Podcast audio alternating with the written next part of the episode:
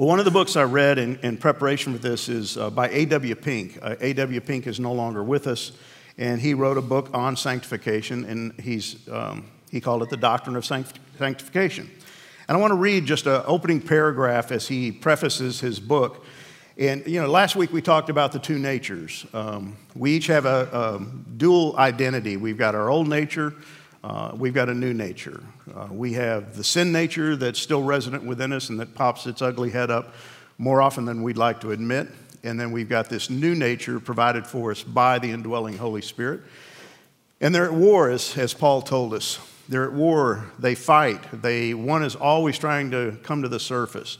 And sanctification is all about how do we live out our Christ likeness, our new identity in Christ.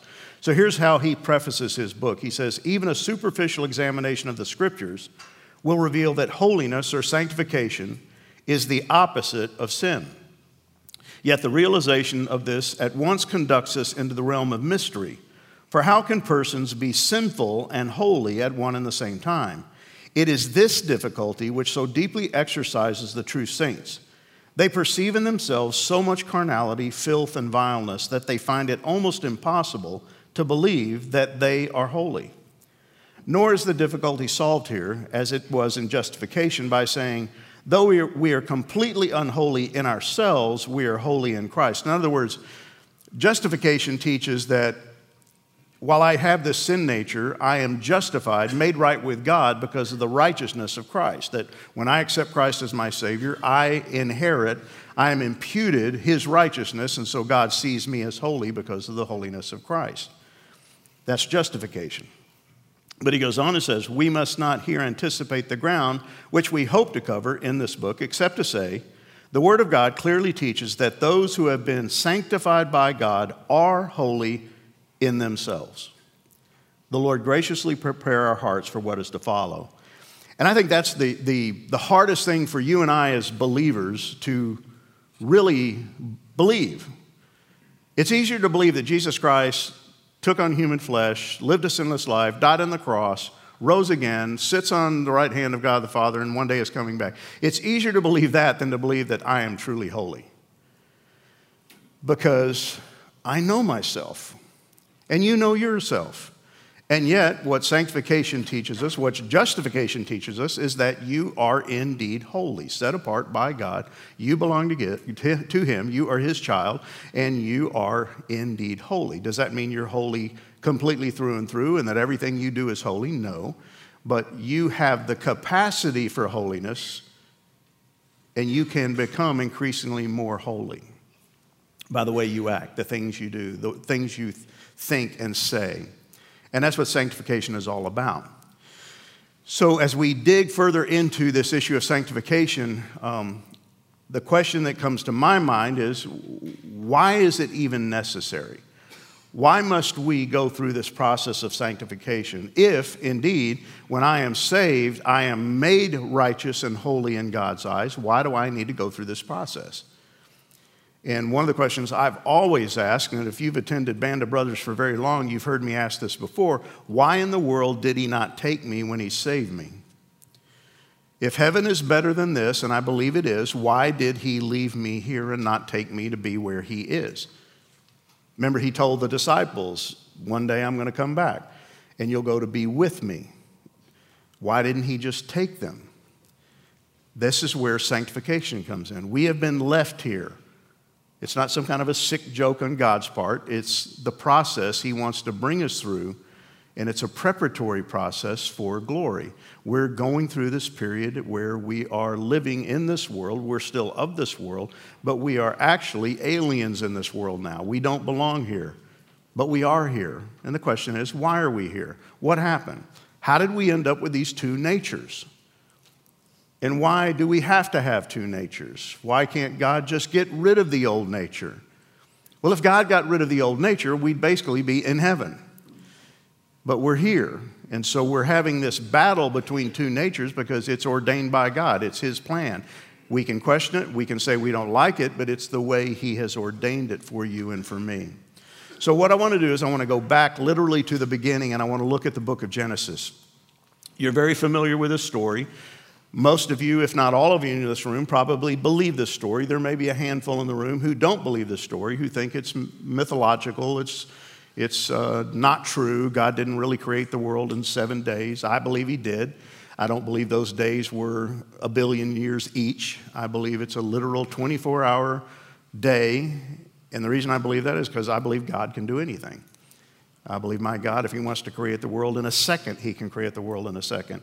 I know from the book of Revelation, He's going to destroy the world in just a nanosecond, and He's going to recreate it. So He can do whatever He wants. But here's what it says Then God said, Let us make man in our image, after our likeness, and let them have dominion over the fish of the sea, over the birds of the heavens, over the livestock, over all the earth, and every creeping thing that creeps on the earth. So God created man in His image. In the image of God, He created him. Male and female, He created him. Again, we're very familiar with this passage, but here's the question What does it mean to be made in the image of God? Why is that significant? There's a lot of debate about this, and, and a, a, lot, a lot of us as believers have been taught, and we believe that what this means is that I have capacities like God has. I can create. I can make stuff like God can make stuff. I have reasoning capabilities. I have a will. I have a soul. I have, I have these things that make me like God. And that's not untrue, but I don't think that's what this really has to do with. There's far more here going on than I'm creative. Because here's the deal lost people are creative. There are lost people out there far more creative than I am. And if it's just a matter of that I can solve problems and I can be ingenious, well, monkeys can do the same thing. Monkeys can solve problems. Monkeys can figure out how to get fruit out of a tree. They, you know, you may say, well, that's instinctive. Well, how much of what I do is instinctive? Um, so, what, what does it mean to be made in the image of God? Adam and Eve were the only beings created by God that are said to bear his image. No other thing God created bears his image. Only Adam and Eve, and by extension, you and I. Well, again, what's it mean to bear his image? How do we bear his image? You know, there's not a guy in this room that I think looks like God. I hope you don't look like God. I hope when I get to heaven, I don't spend an eternity looking at you and you're God, or your face looks like God. You, you, don't, you don't look like God. I don't even know what God looks like. No one knows what God looks like. So I don't think we bear his image like my kids bear my image. I evidently have very strong genes because out of six kids, five look just like me, including three daughters. Sucks to be them. Um, my wife is gorgeous, and one of my daughters was lucky enough to look like her they bear my image. They, they look like me. That's not what this means. I don't look like God. You don't look like God. I don't even know what God looks like. So it can't mean that you literally look like God. So again, let's go back to the beginning, to Genesis. Genesis 1 1. In the beginning, God created. What do we know He created? Well, He goes on and says, God said, Let there be light. And He says, It's good. Now, I want you to notice this because every time He makes something, he says it's good. He makes the light, it's good. He makes the earth and the waters, the seas, he says it's good. He goes on, he makes the vegetation, the plants, and he says it's good. He makes the heavens, the lights, the sun, the moon, the stars, and he says it's good.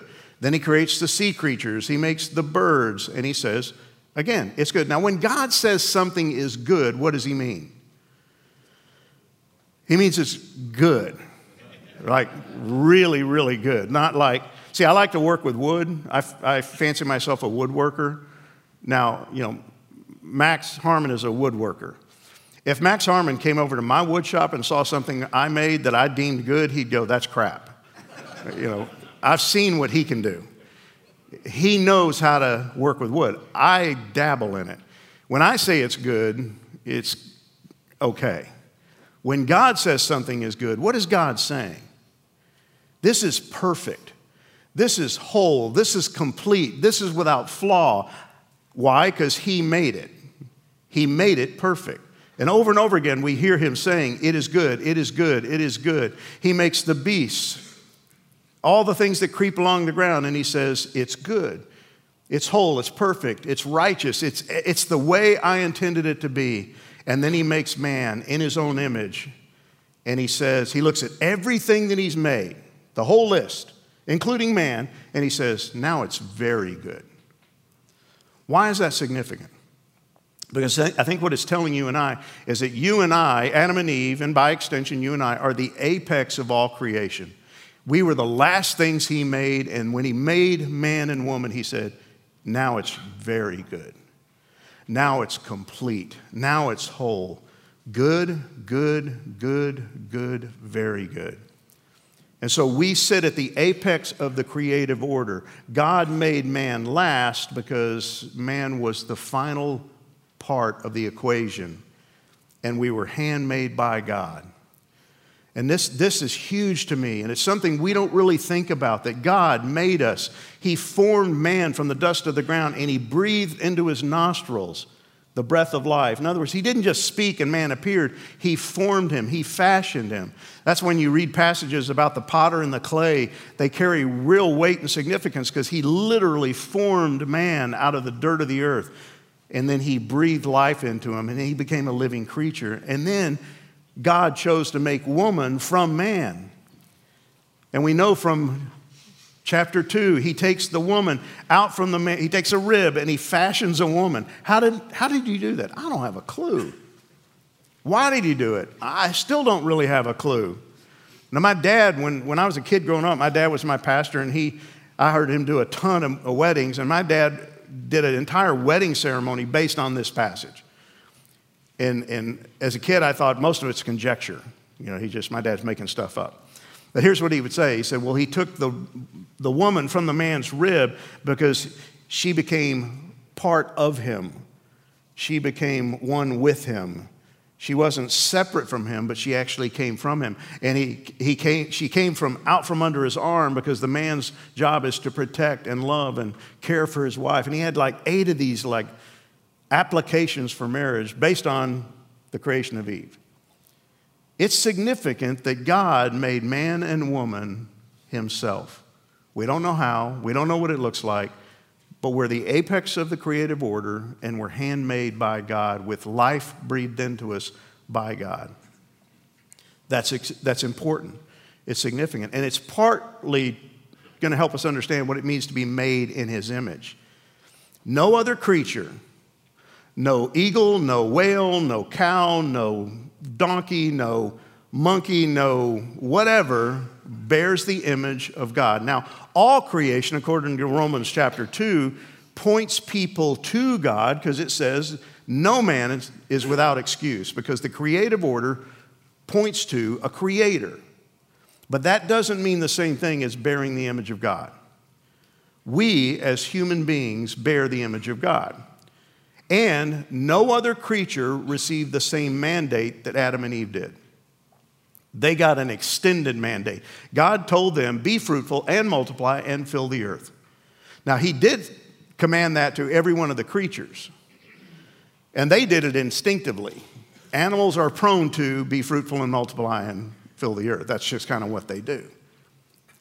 But he goes on with man, he says, You're to subdue it and you're to have dominion over it, over the fish of the sea, the birds of the heavens, every living thing that moves on the earth. You are the apex. You are to have dominion. You are to rule. You are significant and special in the eyes of God.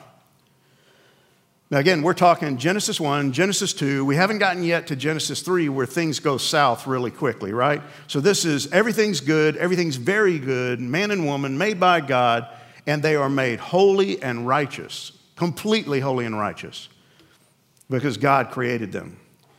You see, He made everything, everything we see, the full moon that's out there right now, He made it. The universe, He made it. You, He made. Everything. And then He puts man in charge of it. That is amazing to me.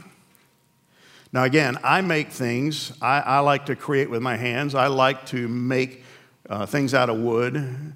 But even I'm smart enough not to spend hour after hour after hour making things out of wood and hand it to a two year old and say, Take care of this for me. But what does he do? He takes his creation that is very good and he hands it to this man and this woman. And he says, you're in charge of it. You have dominion over it.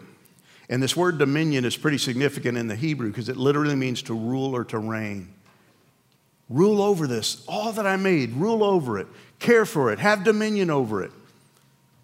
And there's a sense in which you and I, as believers, should care about the world in which we live. We should care about ecology. We should care about how we take care of the resources that we are told to steward. We should. But the problem is, we take this idea of dominion a little bit too far, I think. And we get too hung up on we're the apex of the creative order. We can do whatever we want to with this earth. We can abuse it, use it, misuse it. But listen what it says in Psalm 8, 5, and 6. You have, God has made man a little lower than the heavenly beings and crowned him with glory and honor. You have given him dominion over the works of your hands, and you have put all things under his feet. This is a direct reference to Genesis chapter 1 and chapter 2. See, this is the way it began. This is what it means for you and I to be made in the image of God. We are handcrafted by God and we are to have dominion. But don't let dominion go to your head. Don't let this idea of that, you know, you, you are the apex of creative order and you're greater than the animals and you can do with this creation whatever you want because you rule and reign over it by God's mandate.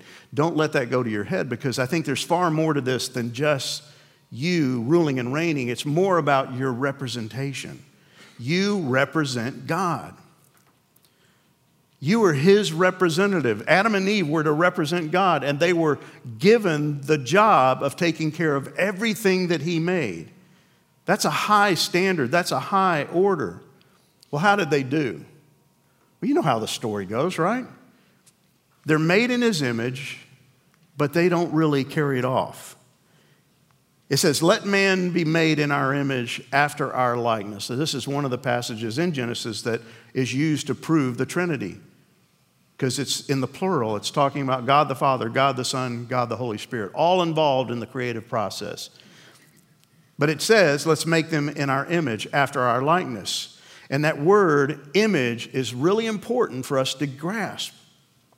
It's sometimes referred to as likeness a semblance. You know, my kids look like me. Um, your kids may look like you. My grandkids look like me, which is kind of scary. You know, it, it's, that's what this word can mean, but there's another aspect of this word that we miss. It can, it can also be translated shadow. God is telling us that man, Adam and Eve, were to be the shadow of Him. Now, what do I mean by that? Well, we all know what a shadow is, right? You cast a shadow. Some of us cast bigger shadows than others, but we all cast a shadow. If I go out in the sunlight, I cast a shadow. And the shadow never appears without what? Me. You don't have a shadow without the thing that causes the shadow. And so when it talks about man being a shadow, it's saying that man exists because God exists and man is nothing more than a reflection of the one who made him. And the animals don't reflect the shadow of God like we do. That's a special privilege given to you and I as human beings. It's the same word used in Psalm 39 6. Surely all mankind, mankind stands as a mere breath. Surely a man goes about as a shadow, as a phantom. We are here and we're only here because God deems us to be here. We represent Him. And the world should look at us, and when they look at us, what should they notice? The God who made us. We should reflect Him. And one of the things that's kind of jumped out at me in studying this thing about bearing His image is that what I have learned over the years and what I have been taught over the years, and what you hear from most people, both atheists, agnostics, and Christians, is that everybody who walks this planet bears the image of God. Now, is that true? To a certain degree, maybe so, but the more I study this topic, the more I conclude that no, they don't. Even atheists, even um, those who don't believe in God, will use a term like, well, we need to take care of those people because they bear the image of God. But do they? My contention is no one on this planet who is outside of Christ bears the image of God. It's impossible. They can't. Why? Because they're separated from God. They are no longer the shadow of God because of the presence of sin. because of their distance from God, as we'll see in just a second. So, you and I, though, do bear his shadow because of what Jesus Christ has done, and that's what all this has to do with the topic of sanctification. It's an image, it's an image of that which the, the shadow creates. But you got to have the original, right? You can't have a shadow without the original. You can't have the shadow without God. If God is not there, there is no shadow. If God is not present, there is no shadow. That's why I don't believe people walking this planet who do good things, who are nice people, moral people, love their kids, love their wives, give to charities, do wonderful things, create. They don't bear the image of God anymore because they are separated from God. They're at enmity with God. That's why, again, sanctification is so important. Interestingly enough, in the Old Testament, this word Tselem, which is about image, has to do with idols. When somebody made an idol, they were making an image, a shadow of a God they can't see. The only problem is they were making an image of something that doesn't exist, that God doesn't exist. So they make this thing and actually becomes the God. The idol becomes the God. That's why God told the Israelites when you go into the land of Canaan and you possess it, I want you to get rid of every altar and every idol, and I want you to destroy them. Why? Because what people were really worshiping was the image. What do people worship most in our world today? Man. They worship man. See, man is no longer the shadow of God, the image of God. Man has become God. It's all about man. It's all about what I want, what you want. And so that's why I believe that humanity today no longer bears the image of God unless they happen to be in Christ. See, it's interesting too that it's the same word used of Seth. When Seth was born to Adam and Eve, it says Adam fathered a son at 130, which I cannot even imagine but he fathers this son in his own likeness after his image. It's interesting from that point forward, really from the fall forward, that man is always described as being born in the image of man, no longer in the image of God. Seth was not made in the image of God, he was made in the image of Adam. And at this point, Adam has fallen. That means he's got the characteristics of Adam. He shadows his father. He looks like his father. He does like his father. Cain had the same problem, and Cain killed his brother. So you see a change take place because of the fall.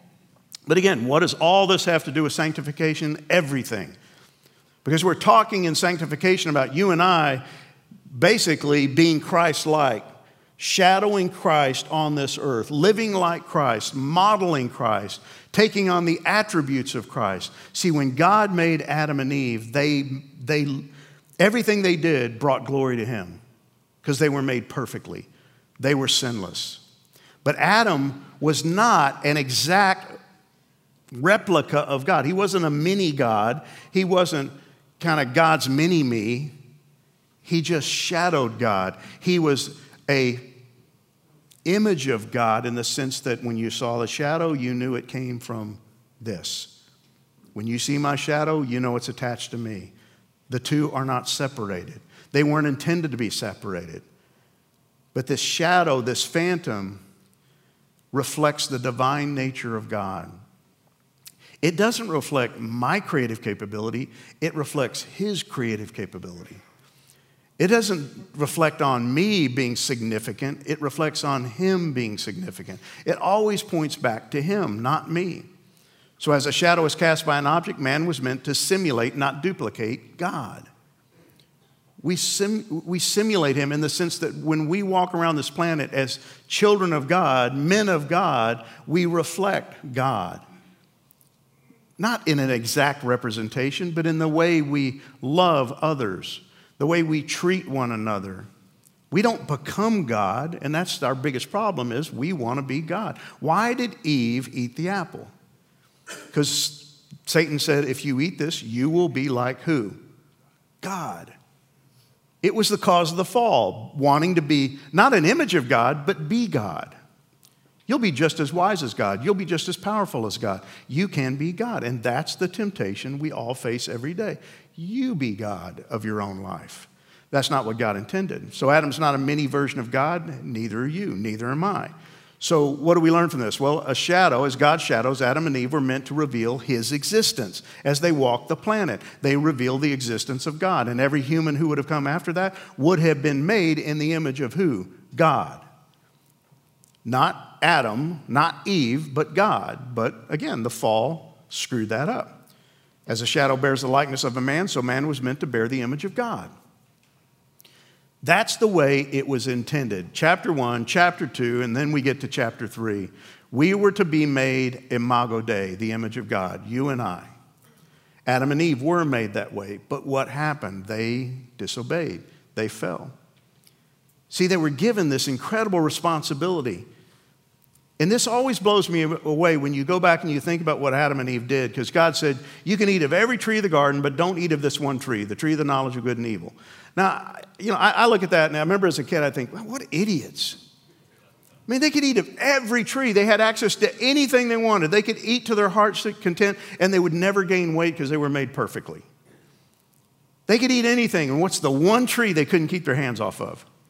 The one tree he said, don't eat. If you've got kids, you know exactly what this looks like, right? Don't do that. I just told you, don't do that. Don't, uh, stop it. Don't do it again. Okay, stop. Don't play in the street. You can play in the backyard, you can play in the front yard. Don't play in the street. Where do they go? They go in the street. That's exactly what goes on here. He said, if you eat it, you're going to die. See, what God's telling him is, I want obedience and I want obeisance.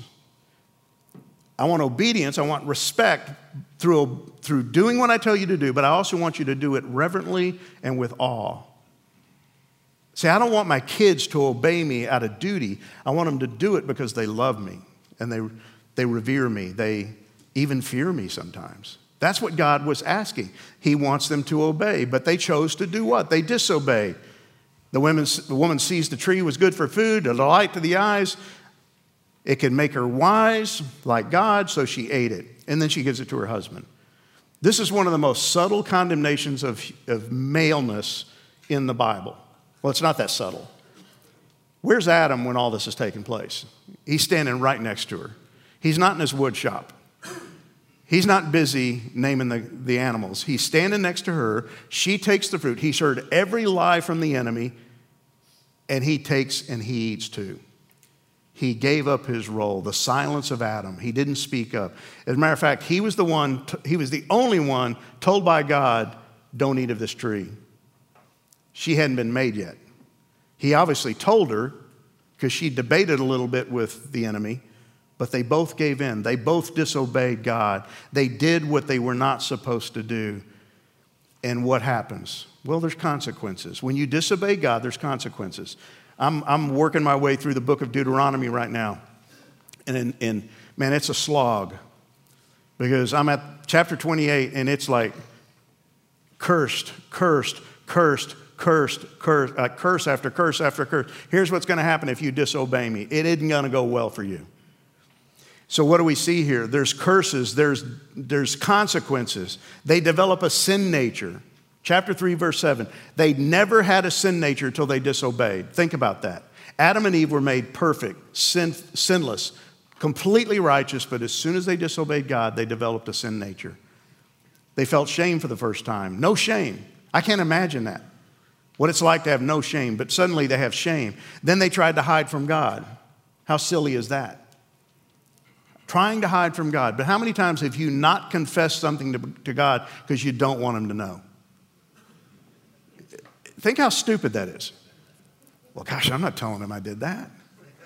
Well, okay, that's, that's going to work out really well for you. Confess your sins, and He's faithful and just to forgive your sins, or you can try to hide it, and He already knows it. And you can just live with the guilt. But they try to hide from God, and then they blame shift. And this is the part that's so funny to me. Oh, it wasn't me, it was the Satan. Satan made me do it. Oh, it wasn't me, it was the woman, and you made her. It's not my fault. Blame shifting, we all do it. And then they get cursed by God. You can go back and see what that looks like. But here's the problem not only were they cursed, so were we. Not only did they get disciplined, so have we. We live under the curse. The whole creation lives under the curse. Things are not the way they were supposed to be. And here's the saddest part of the whole story they get kicked out of the garden. And you've seen paintings of that, of them leaving in shame. But guys, they, they didn't just leave a place, they left a presence. They were kicked out of the presence of God. They no longer had access to God. And it says, God says, the man has become like one of us in knowing good and evil. That's not a good thing. Now, lest he reach out his hand and take also of the tree of life and eat and live forever. Therefore, the Lord God sent him out of the Garden of Eden to work the ground from which he was taken. He went out of the garden, out of the presence of God, out of communion with God, and lost fellowship with God. That's why man, woman, living on the earth outside of a relationship with Jesus Christ no longer bear his image because they no longer have access to the source. They're alienated from God. It says he drove the man out of the garden. East of the garden, he placed the cherubim and a flaming sword that turned every way to guard the way to the tree of life. They could no longer go back in and spend time with God. And that's the problem with humanity. They're alienated from God, they're distanced from God. And if you read the book of Genesis and you make your way into the book of Exodus and Leviticus and on through the Old Testament, what you see is man slowly moving further and further away from the garden and from God, both physically and spiritually no longer any access. Their access to God is eliminated, so there's no fellowship, there's no friendship, and it gets replaced with what? Enmity. Every person walking on this planet outside of Christ is at enmity, war with God. They don't bear his image, they bear the image of Adam. And their source of eternal life was denied. What's really fascinating about this story is there was a tree in the garden, they could eat of it, and it was the tree of life. And as long as they ate it, they had eternal life. If you were here when we did Revelation, guess what? That tree shows back up where? In heaven, in the New Jerusalem. And we will eat of the tree of life again. Well, wait a minute. I thought Jesus was the source of eternal life. He is. But we will eat of that tree in the garden of Jerusalem, the garden of heaven, for eternity. But they lost it. So they had spiritual and physical separation from God. That's the fate of every man and every woman walking this planet. And here's the saddest part their righteousness gets replaced with what? Sin. They started out as saints and they became sinners. What happened to you when you placed your faith in Christ? You went from sinner to what? Saint. See, God reversed the order.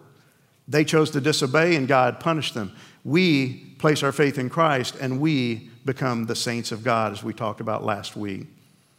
But we have this problem. Humanity was created righteous, and because of sin, they no longer can reflect his holiness.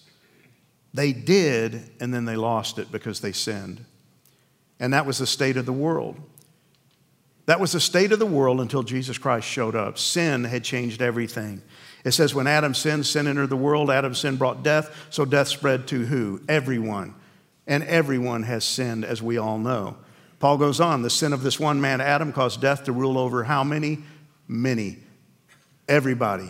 Everyone. Well, he's not done. Yes, Adam's one sin brings condemnation for who? Everyone.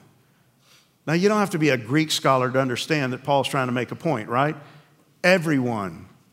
He's trying to get us to understand that everyone has sinned. We all fall short of God's glorious standard. That's the status of people living on this planet. All people, whether Jews or Gentiles, are under the power of sin. If you're under the power of sin, you are alienated from God. You can no longer reflect the image of God. You are no longer his image bearer. No one is righteous, not even one. No one's truly wise. No one is seeking God. All have turned away. All have become useless. No one does good, not a single one. Again, what's his point? If you don't know, come talk to me. It's obviously what? No one. Nobody. Not a single one. There's nobody on this planet outside of Christ who reflects the image of God anymore. That's why sanctification is so huge. You have been placed back into a relationship with God because of Jesus Christ, and you now can bear his image. As a matter of fact, you are commanded to bear his image. In a world where no one is righteous, in a world where no man is able to bear the image of God except you if you're in Christ. Why? Because everybody else is separated from God. And just to wrap this up, what did their sin do to the world? It left the entire world living in darkness. The world we live in is living in darkness. That's why we shouldn't be surprised what we see happening in the world. Yesterday morning out at the South Campus, I had a young man walk up right before we started, and he goes, Do you ever hate anybody? I'm like, uh, Sure, yeah. Why? What do, you, what do you mean? He goes, Man, I just, I just catch myself hating people. I said, Well, who do you hate? And he said, Well, all those people who hate me, who hate Christianity, who hate Christ, who hate the church, who hate our belief system. I find myself hating them. Is it okay to hate them? I was like, mm, Probably not. We're told to love our enemies. Now, you can hate what they believe in, you can hate the source of the lie that they believe, but don't hate them. But see, we live in darkness and we shouldn't be surprised of all those around us who believe very strange things that are totally against what we believe. But we got to understand they're, they're blind, they're living in the dark, they can't see.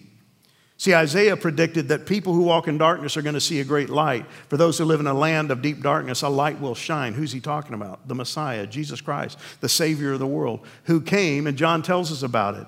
God's light came into the world, but people love the darkness more than the light, for their actions were evil. All who do evil hate the light. They hate salvation. They hate the gospel. My oldest brother hates the gospel. He does not want to talk about the gospel. Why? He doesn't want to go near it because he doesn't want to have his sins exposed. He's become comfortable with his sin.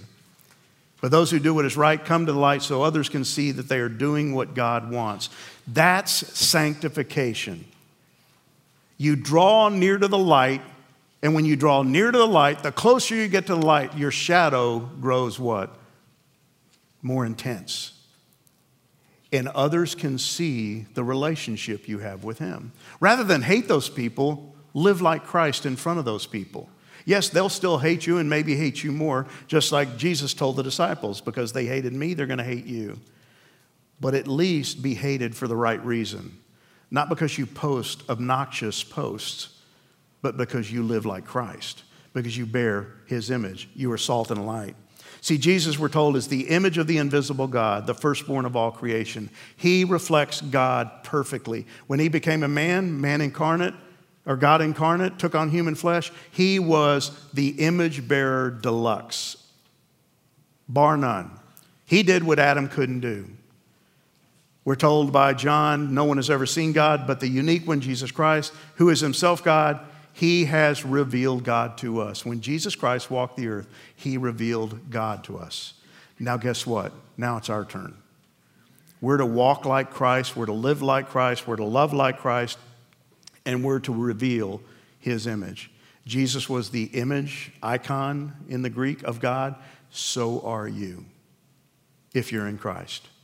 Again, that's why we're studying sanctification. He bore the image of God, He was God, but I have the Spirit of God living in me. You have the Spirit of God living in you. Jesus took on human flesh. He became the perfect Imago Dei, but because I have the Spirit of God living in me, I can become the Imago Dei that Adam was made to be. But here's the reality this is the world we live in, guys. Listen, listen to this. The God of this world has blinded the minds of unbelievers to keep them from seeing the light of the gospel of the glory of Christ, who is the image of God. So, guess what? When you start living like Christ, looking like Christ, emulating Christ, being Christ like, the world will sometimes hate your ever living guts. And they will reject you just like they rejected him. But don't stop living as who you are. Don't stop being the image that you've been called to be. See, the light penetrated the darkness the image bearer, Jesus Christ, became our sin bearer, just so that we could become the image bearers of God yet again. We've had that ability restored. And that's why it's so important to go back to Genesis the way God intended it. We were made perfect, we were made whole, we were made sinless, then sin into the world. We lived in darkness for generation after generation after generation. Jesus Christ came back into the darkness and he exposed us to the light. And you and I, who step into the light, now bear the image of God again. We are the shadow of God on this earth. Because of him, you were in Christ Jesus, who became to us wisdom from God, righteousness, sanctification, and redemption. That's what this is all about. So here's your questions. A shadow can't be cast in the dark, right? It's impossible. Got to have a light source, got to be close to the light. So if mankind is living in the dark, how in the world could they ever bear the image of God? They can't. So what does that mean? Well, that's the second question. What are some practical ways in which we, as Christians who can bear his image, can do so? How can we be God's shadow in this world providing proof of his existence. Give each other some practical examples of what that would look like so that your lost friends might actually see what God looks like through you. Then finally, read Romans 5 14 through 17 and discuss how Jesus, the last Adam, became the perfect image bearer. What did he do that Adam failed to do? And by extension, what are we able to do that Adam can no longer do? Father, thank you for these men. Thank you for their patience, their interest. I pray that, Father, you would take this topic and you would help us to wrestle with it and understand that, Father, when, when we were saved, something significant happened. It's not just that we got eternal life and we get to spend eternity with you in heaven and our sins are forgiven. That's great, that's wonderful. But you left us here. And you left us here for a reason that we might bear your image in this world where so many people are living in darkness and so many people are alienated from you. May we truly reflect you, shadow you the way we were intended to. And I pray this in Jesus Christ's name. Amen.